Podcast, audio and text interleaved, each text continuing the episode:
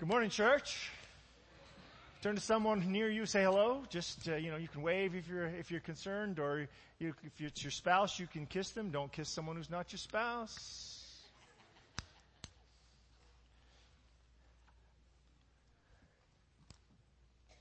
So very quiet in all of this.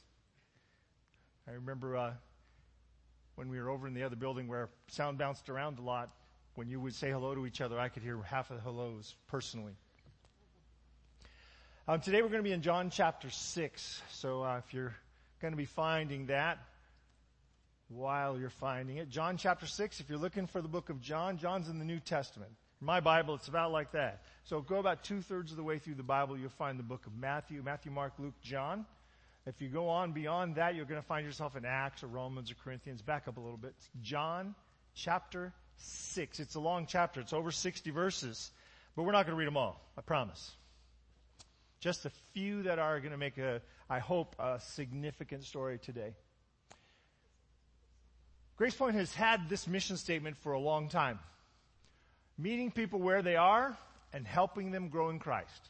That's been the mission statement of Grace Point Church. If you didn't know that, that is now something you need to memorize. Meeting people where they are, helping them grow in Christ. Meeting people where they are mean there's, means there's no threshold you have to climb up to get into church. Right? There's no wall you have to climb over. There's no, there's no, uh, Mickey's hand. We used to have, hold up Mickey's hand. It's in my office back again, retrieved. Um, we used to hold up Mickey's hand. How many of you are old enough to remember Mickey's hand to get on a ride at Disneyland? Old people. Mickey used to stand there and hold up his hand, and if you weren't tall enough to measure up to Mickey's hand, you couldn't get on the ride. And I think Disney finally said, we don't want our emblem of smiling and joy to be the reason a little kid doesn't get on the ride, because they all think Mickey's mean now. They got rid of Mickey, so now they just have a, a, line there you have to measure up to. But it used to be Mickey's hand. There's no Mickey's hand. There's no measuring up to get on the ride. Okay? Meeting people where they are. It's what God does. It's what God does. I was sitting in a church because I came to, because the girls that I met in Pathfinders were also in church. That's why I went. I didn't have another reason. And God said, okay, we will take you there. That's as much as you're going to give me. I'll take what you give me. I was at least showing up. And so I got to listen to preachers. I got to listen. We had a good preacher. He talked to me a lot. I didn't even realize he was aiming at me. He's just talking to all those other people. I just happened to be listening in. And slowly the Lord started using the time that I was allotting him, meeting me where I was in the time frame I was allotting so that he might move me closer to Jesus. See, that's the goal meet people where they are and help them grow in Christ. And all the manners possible to help a person find a way to Christ. This is why I talked to you about discipleship classes being significant, because when you get to go into some small group here in the church, whether they're studying a particular book of the Bible, whether they're studying some p- particular book, whatever it is that they're doing, whether you're a little kid or, or, or a grandparent, being in the presence of other people who believe what you believe, who support what you support spiritually, and who are asking the same questions you're asking is really helpful because you know you're not alone in all of this. So meeting people where they are and helping them grow in Christ. It's what church is about. It's what Sabbath school is about. It's what everything we do is about. If there's not a disciple at the end of the production line of church, church is not functioning. So we're all hoping that we will be moving towards closer walk with Jesus and discipleship as we follow. Meeting people where they are, helping them grow in Christ. So as we talk about this today, I want you to catch that in meeting people where they are and helping them grow in Christ, it's meeting, it's not leaving. Say it with me. Meeting, not leaving. Meeting, not leaving. Meeting, not leaving. It's meeting a person where they are, not leaving them there, not abandoning them where you found them. It's a meeting people and helping them grow in Christ. And in John chapter 6, that's kind of what we're going to be looking at. It's going to, it's a, it's a chapter that a lot of people are familiar, familiar with because of the feeding of the 5,000. Have you heard of the feeding of the 5,000? Good, okay. John chapter 6 verse 2, the great multitude followed him because they saw what? The signs. Why were they coming? To find Jesus. They had seen the cool miracles. They had seen the signs. They had seen the signs which he had performed on those, on those who were distressed or who were diseased. So Jesus had gone and done all these amazing things. So people said, hey, this is cool. Let's go see the show. The circus has come to town. And they went to go see what this guy was doing. So I want you to understand, these people did not come to be converted. Right? They did not come so that God might change their lives. They came because there was something interesting going on, something happening in their community that they wanted to check out. They came because Jesus had doing, had been doing some amazing things. I had to go to Mark here. We're stepping out of John for a second. I had to go to Mark because Mark mentions this part of it. It's in all four gospels, by the way. If you want to read the whole story today, read, all, read it in all four gospels because there's bits and pieces here that each of them tell that aren't in all of them. Jesus was moved with compassion for them. They came to see the show and Jesus was moved with compassion for them because they were like sheep not having a shepherd. They just wandering around. They didn't have any direction. There was nobody protecting them. They didn't have any help or any guidance. So Jesus met them where they were. They came for the show and his heart is breaking because they don't know where to go. They have, they have seen the Messiah and they don't recognize him. He is doing miraculous things and they're not even aware that that's cool. They're not even aware that that is predicted by the prophets. They just show up. And Jesus has compassion of them because, compassion on them because they're just wanderers. They don't have a shepherd to protect them or to lead them. And he began to teach them many things. John doesn't fill this piece in, but go, he talks to them until it starts to get toward evening. And they've used up the lunch they brought and there's just nothing left. It's getting toward the end of the day and the disciples start to worry that these people are going to need something to eat. And so the disciples say to Jesus, there are a lot of people here. Um, we better send them out into the villages to get something to eat. It's getting late. It's getting around supper time. Jesus says to the disciples, you feed them. To which the disciples said, how? What do you mean we feed them? We don't, even, we don't have enough money to feed them. We don't have the opportunity to feed them. We have nothing. And then there is this kid, however. This is what happens when you hang out with Jesus you start to recognize that you may not have all the resources, but you have Jesus. So little bitty resources may be enough for what could be 15,000 people. It's 5,000 men plus women and children. It's easily 10,000 people. Okay? It's a small town. And he says, but there is a lad here, I like the word lad, who has five barley loaves and two small fish. Note that the disciples don't, even, and they don't even say two fish. We just go five loaves and two fishes. No, the disciples say, there's, there's like five barley loaves and a couple of minnows. That's all we have. Five barley loaves and two small fish. What are they among so many? You guys know the story? You know what happens next, right? Jesus says to the disciples, well, tell them all to sit down kind of, kind of organize them in groups, set them down in groups out there. There's a lot of grass, just spread them all out. So 10,000, it looks like Woodstock out there. Okay? And uh, why did they come again? To see the show. Jesus has preached to them and taught them a whole bunch of things. They're about to see some show. Jesus takes this, this little boy's lunch. Praise God for the little boy who was willing to give up his lunch, takes this little boy's lunch, he blesses it, passes it to the disciples. How many disciples should five loaves and two fish get through? At the most two, right? A fish for you, a fish for you, and here's some loaves, right?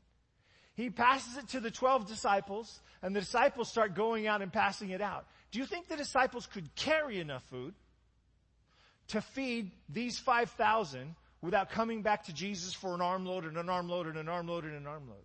It appears that the miracle goes Jesus to the disciples, and as the disciples start passing it out, it continues to multiply in their baskets, in their hands as well. How cool would that have been to take part in? First, he passes you a whole load of loaves and fishes, you're holding your armloads for and you're going to the first group of 50 people and said, okay, this will cover a few of you. And you start passing food out and everybody takes what they want. And you're thinking, buddy, really? Three loaves and four fish yourself? And he goes on, he keeps going. He gets these teenagers and he's just like this. And, he, and, and the food is still coming and still coming and still coming and still coming. And the miracle is multiplying through Jesus into the disciples and out to the crowd. Can you imagine how that's going? First group of people, everybody thinks we're not getting anything, we're in the back. You ever been at one of those, those things where they, they, they're gonna let you go by table? Right? You're at a wedding, you're at some event, and they're gonna let you go by table and you can see the food. And you're like, I'm not eating today. I'm like table number 35. I can see how much food there is. I'm going home to eat. I'm going to a restaurant after this because there's no way I'm going to get any food by the time they get to me. That's how it is on this day. He got this little boy's lunch and then it starts passing, passing. There's 12 disciples. They're passing it out. If you're in the back, you're like, no way. There's no way. We should, Mabel, we should just leave. There's no food. There's not going to be any food. It just keeps coming. It just keeps coming. He's working his way through the crowd. And the disciples keep moving through the crowd. One after another after another. Group gets all they want. Next group gets all they want. The disciples start going down the road say, anybody need any more? Anybody need any more? I have plenty. Everybody eats until they are full. They get all that they wanted. The disciples distributed and to those sitting down and they got all that they wanted. You know what abundance is? Abundance is not what you need. Abundance is what you wanted. Right? If there were not abundance in America, no one would ever eat ice cream because you don't need ice cream. I only think I need ice cream. I want ice cream. There's no question about that. Everyone got more than what they needed out of this little boy's lunch. They got what they wanted. Catch the abundance of Jesus in this miracle. Maybe 10,000 people, and everybody gets all they wanted, including every 16 year old in the crowd. All got what they wanted.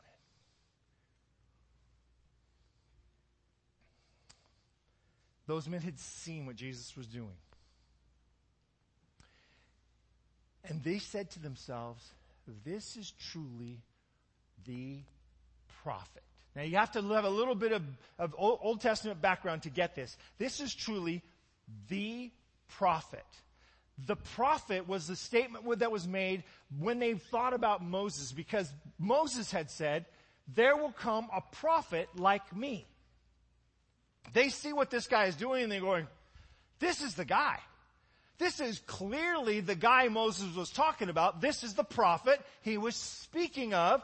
This is our man. In other words, this is the Messiah. No question about it. He just fed, what? 10, 12,000 of us with a little boy's lunch? I say that qualifies you to be the Messiah. And so they're talking about this among themselves. The louder ones, the rowdier ones are like, yeah, yeah, let's do this, let's do this. And so they decide that they're going to make Jesus king by force. Now I wonder how much the disciples got involved in this. I wonder how much the disciples were getting, eh, you know, questions. From, why isn't he, why isn't he like going to Jerusalem, taking over? Why isn't he already throwing the Romans out? I mean, God, he's healing people, he's helping people, he's feeding. You don't need anything but him to have an army that kicks the Romans out of here. And I wonder how many times the disciples go, yeah, we don't know why he's not doing it either. We don't know what's going on. Maybe he's just shy. I don't know. Because they don't seem to understand either. And yet Jesus keeps them. Because understanding isn't a qualification for being a follower of Jesus. Following is a qualification for being a follower of Jesus. Believing is a qualification for being a follower of Jesus, not understanding. If understanding was required, none of us would get to go. Because it's little bitty brain, right? Great big God. This is how much brain you have. Hold your hands up. That's what's in your head. I have big hands. you people with little hands, sorry. This is how much brain omnipresent God. Omniscient God. There's no way we're going to understand. There's no way. The day you understand God, you get to be God, so nobody even wants you to understand.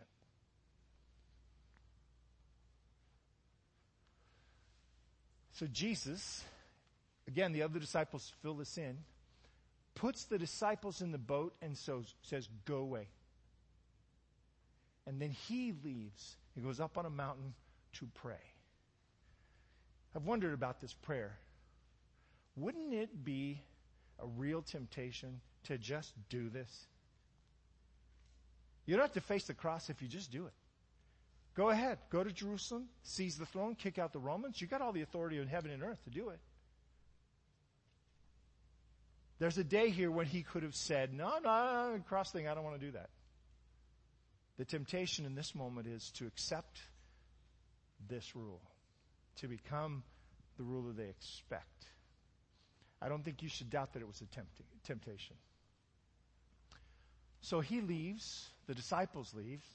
Do you know what happens to the 5,000 after this, or 10,000? You know what they do? Do you remember the story? That's what John 6 is about, the rest of the chapter.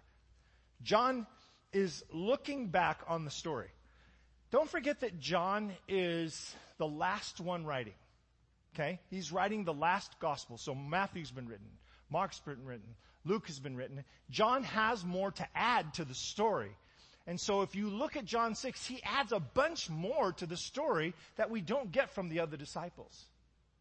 He skips, by the way, Peter walking on the water because we're not sure if that's an embarrassment to Peter or a, or a, a, a triumph for Peter. Because remember, he doesn't stay on top of the water very long. A few steps, a look away, and pew, into the water he goes. And if it wasn't for Jesus, that's where he stayed. The disciples are out in the boat. They're rowing across the water. They are making their way to the other shore to where Jesus had sent them and they're struggling because the wind is blowing against them. If you've ever tried to row a boat against the wind, you understand. This is apparently a pretty good gale, a pretty stiff wind, and they're not making any progress. They row well into the fourth watch of the night. So think about two, three o'clock in the morning and they're still rowing on a trip that should have taken them a couple hours. They're still struggling. By now they've blown way off course for sure. By now, the boat is probably soaking from all the water that's flowing in. They're probably not only rowing, but bailing, and they're having questions about their survival by now. But one of the things we have to remember is that Jesus doesn't forget his disciples when they're in the boat. God doesn't forget you when it gets hard. When you're rowing against the wind, when you're questioning whether you're going to survive, God is not just suddenly forgetting that you're there. There's some question as to whether Jesus went up on the mountain and part of what he was doing was keeping an eye on what was going on in the boat. You remember the story? They get about four, three or four miles uh, out there and Jesus comes to them walking on the water. Stop for just a second. Do you realize Jesus has walked three or four miles on the water? On the water. So, I, you people should be a lot, having a lot more fun with this. I don't understand why this isn't cool to you, because I'm just imagining, here's Jesus, you know, hands in the pockets of his tunic, walking into the wind, out across the lake. Wind's blowing, he's enjoying the night. Water splashing on him in his face. He's above it all. He just keeps on trucking walking three or four miles. How long does it take you to walk three or four miles? Somebody said a year. but think about it.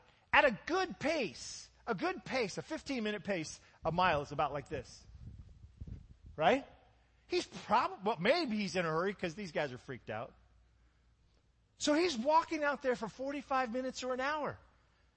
You know, Father, this is pretty cool you know, I should, we should get these guys in on this if they want. He arrives at the boat. They're all freaked out. It's the middle of the night.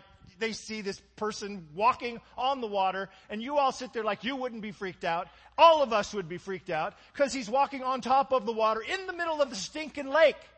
There's no bridge. There's no dinghy. There's no even water walking shoes. He just strolled out there. They freak out. Peter wants out. Peter says, let me try. Peter comes out, he tries. Boom, he goes in the water because he gets distracted. Probably, if I were doing it, because he looked back to see what everybody else thought. I'm on the water, you're still in the boat. And down he went because the wind and the waves and all that stuff got between him and Jesus. And isn't that the way it happens? All the stuff I'm worried about gets between me and Jesus. And I think I'm out there on my own. Down I go. Into discouragement, into depression, into believing that I can't do it and God won't help me. And he cries out for help. And I love the next phrase when it's not here in John. But the next phrase is, and immediately, and immediately, Jesus took him by the hand. He's walking to Jesus, remember? So they're not standing next to each other. He's on his way to Jesus, and there's enough separation that the wind and the waves, things can get between them, and he can lose track of where Jesus is. But when he calls out by the miraculous hand of only God, Jesus is right there. Immediately. Puts him back in the boat. They arrive on the opposite shore. All of this, unbeknownst to the people who had the great dinner of fish and bread last night. When the people saw that Jesus was not on the shore anymore, they knew the disciples left in the boat, but Jesus isn't here either. They also got into boats and came to Capernaum. What are they doing? Seeking Jesus. Does Jesus ever say, Get away from me, kid, you're bothering me? Does he? No. They came seeking Jesus. Jesus' door is always open. They come to Capernaum to find Jesus. They get to Jesus, and Jesus begins to talk with them. he says, Most assuredly, I say to you, you seek me not because you saw the signs. That was, was, that was yesterday's story. But because you ate the loaves and were filled. What's the implication? You didn't come for me. You came for food. You came to get another bite to eat. You come to see if I, what trick I'll do for you today. You didn't come to me because the miraculous signs are now telling you something. You came to me because you wanted to have another snack. Do not labor for food that does what? Perishes. Think about that for a second. Everything we labor for perishes. Everything we labor for perishes. Even if we labor for a longer life, eventually perishes. Unless you're Enoch or Elijah. If you're qualifying for that, I want to talk to you about how that's working. Everything we work for in life perishes. They've just gotten in boats, left where they were, their homes, their, the vicinity of where they live, come across the water to Capernaum because that's where Jesus tends to hang out. They come and they finally find him. They are seeking out Jesus. They work their way through the streets. Capernaum is not a big place. These streets are not big streets. It's a narrow, winding little place. And you, when you go to Israel, stand in Capernaum and mount, imagine 5,000 people seeking Jesus in Capernaum. They find him. He's at the, at, at the, uh, synagogue. I almost said church. He's at the synagogue preaching. Imagine how that goes. I've been in that synagogue. It's might, it might be as big. Those of you who've been there, what do you think? About this big? About the size of this group? Maybe could fit in there? 5,000 people show up. It's a mess at that place. But there they are. Jesus must have gone out to speak to them. There must have been some movement of that crowd so they could hear him. They probably went out to the shore. It's just from here to the other building to the shore. So it's they probably went down to the shore where he could talk to them.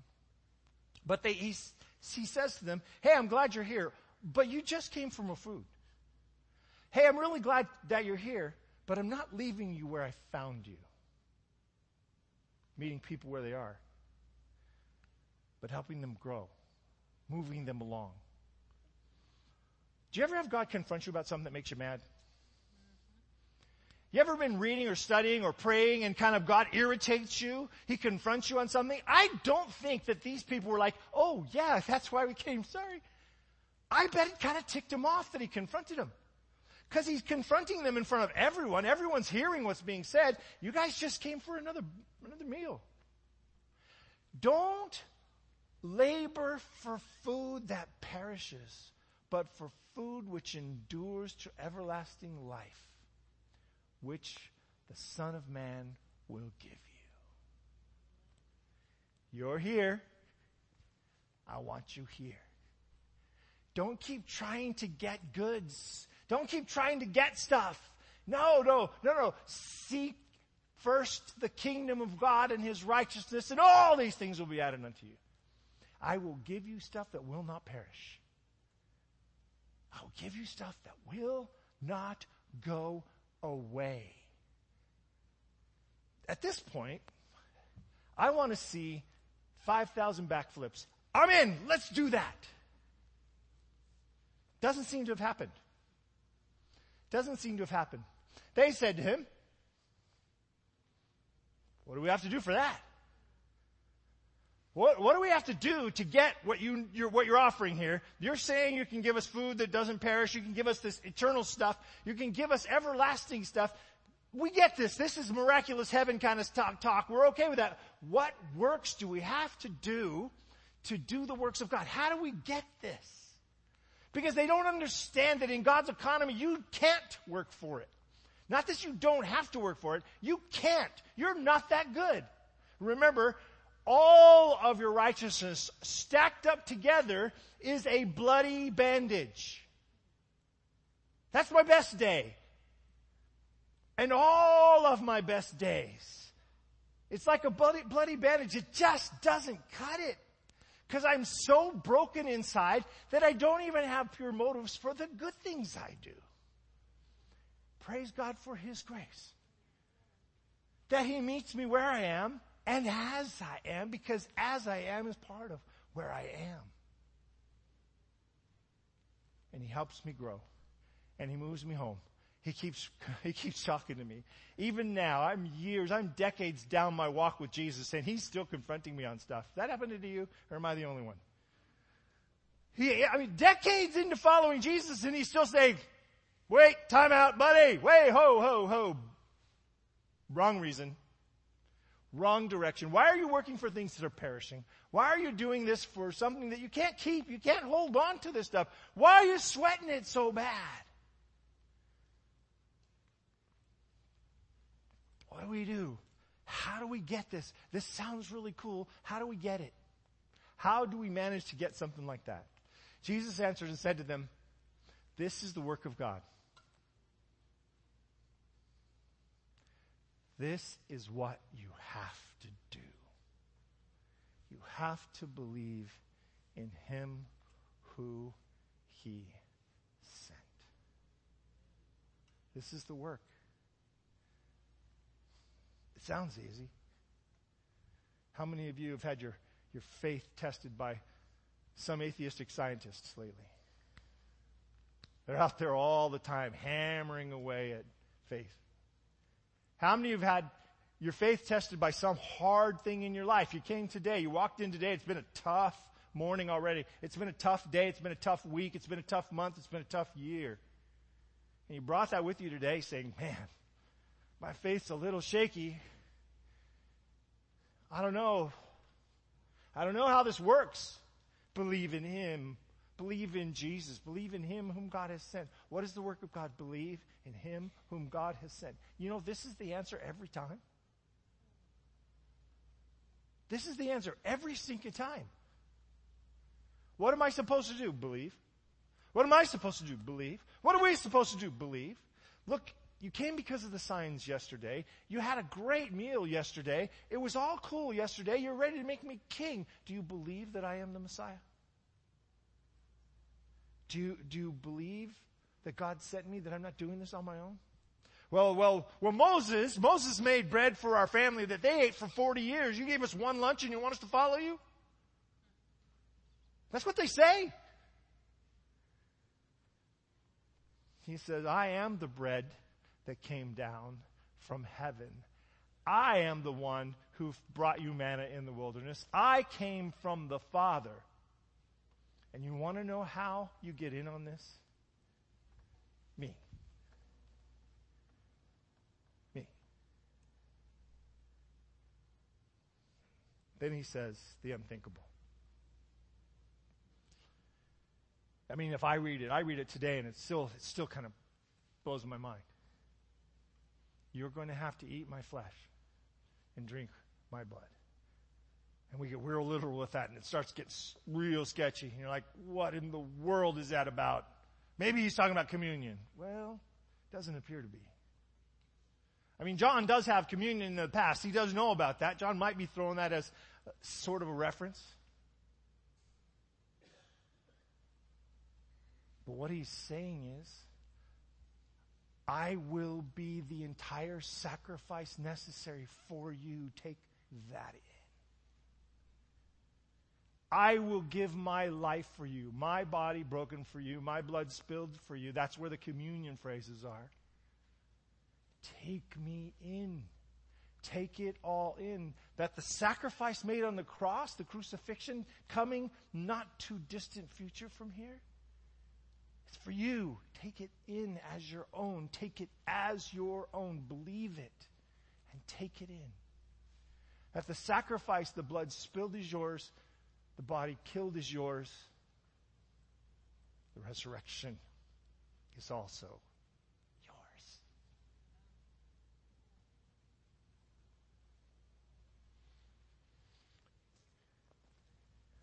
When Jesus says, you have to eat my body and flesh and drink my blood. I can't handle it.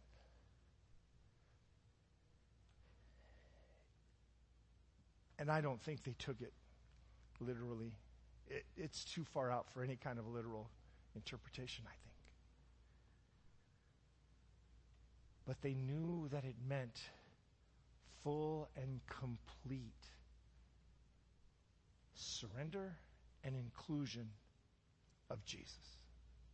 He said he had come down from the Father. You have to buy that. Listen, all of you 10,000 people who got yourself here today. If you want in, you have to believe that I came down from the Father. You, you have to understand that the supply provided for you yesterday is the supply I want to give you eternally. You will not have to worry. I will be there for you.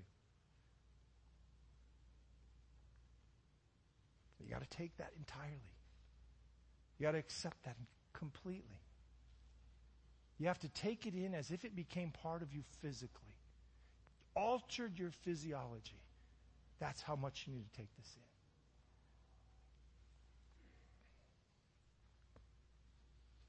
The Bible says that those people walked off. Those people had who had put in all that effort walked away because of what Jesus was teaching. They walked away. And the numbers dwindled down to the 12. Nobody from, from the church service hung around. Nobody who had come for lunch hung around. Everybody left. Everybody dispersed, went to wherever they were before. And Jesus turns to the disciples. He says, Do you want to leave too? And Peter.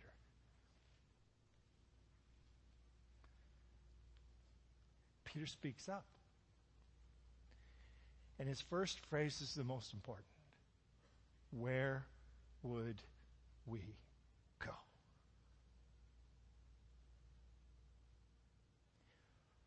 Peter understands there is nothing else. Peter understands who he's talking to. Where would we go? You have the words of eternal life, and we have come to believe that you are the Messiah sent here from God. Where would we go?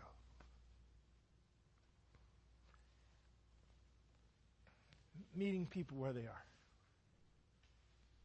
helping them grow. You see, Jesus took all these people in he said, Yeah, you bet I'll talk to you. I'll share with you. I will give you the course to eternity. I will give you the answer to the question everybody has. How might I be saved? And he does. He lays it out for them. I'm what you're looking for.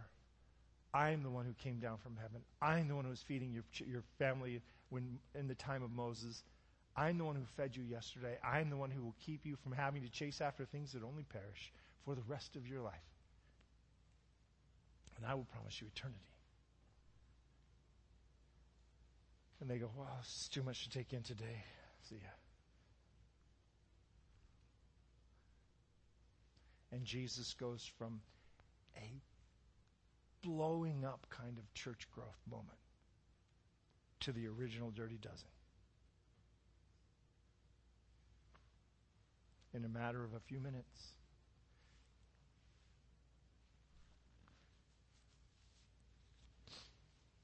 So why talk about this moment? Pretty, pretty tragic, really. Because all of us have walked away from Jesus. All of us have gotten an answer we didn't like and stepped away.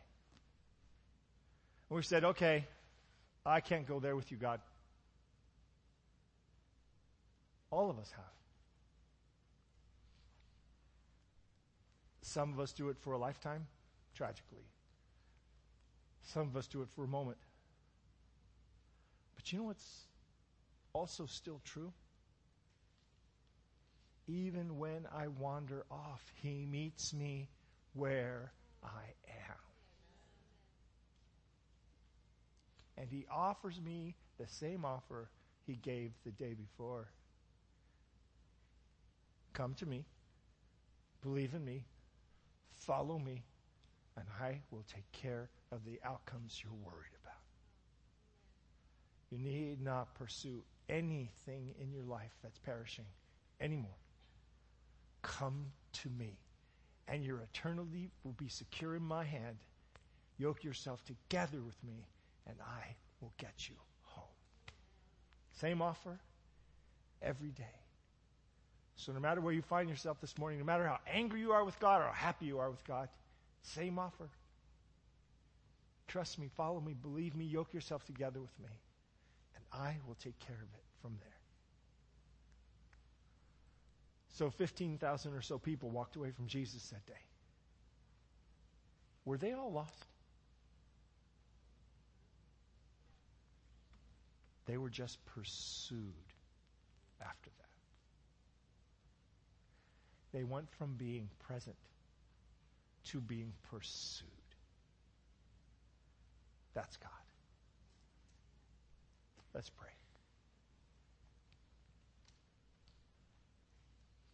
There is so much in the Word. But it is the same thing over and over. Thank you, because my brain's not very big, Lord.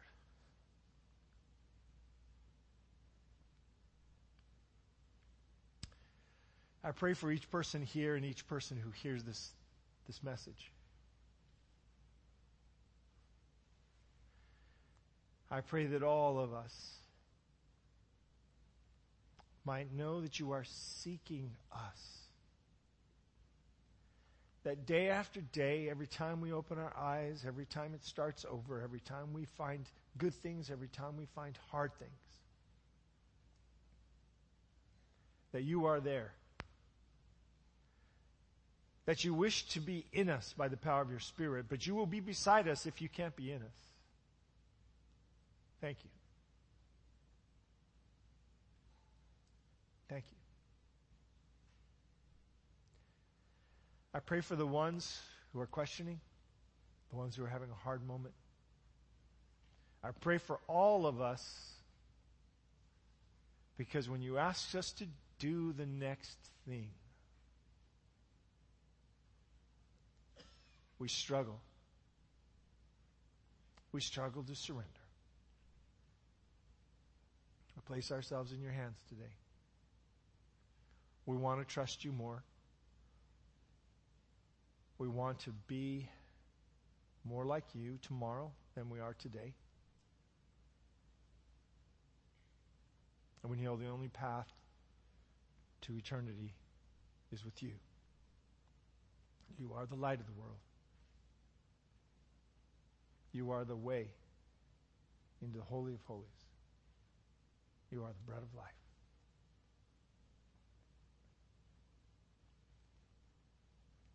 Help us as we get our heads around what that means for us. In Jesus' name.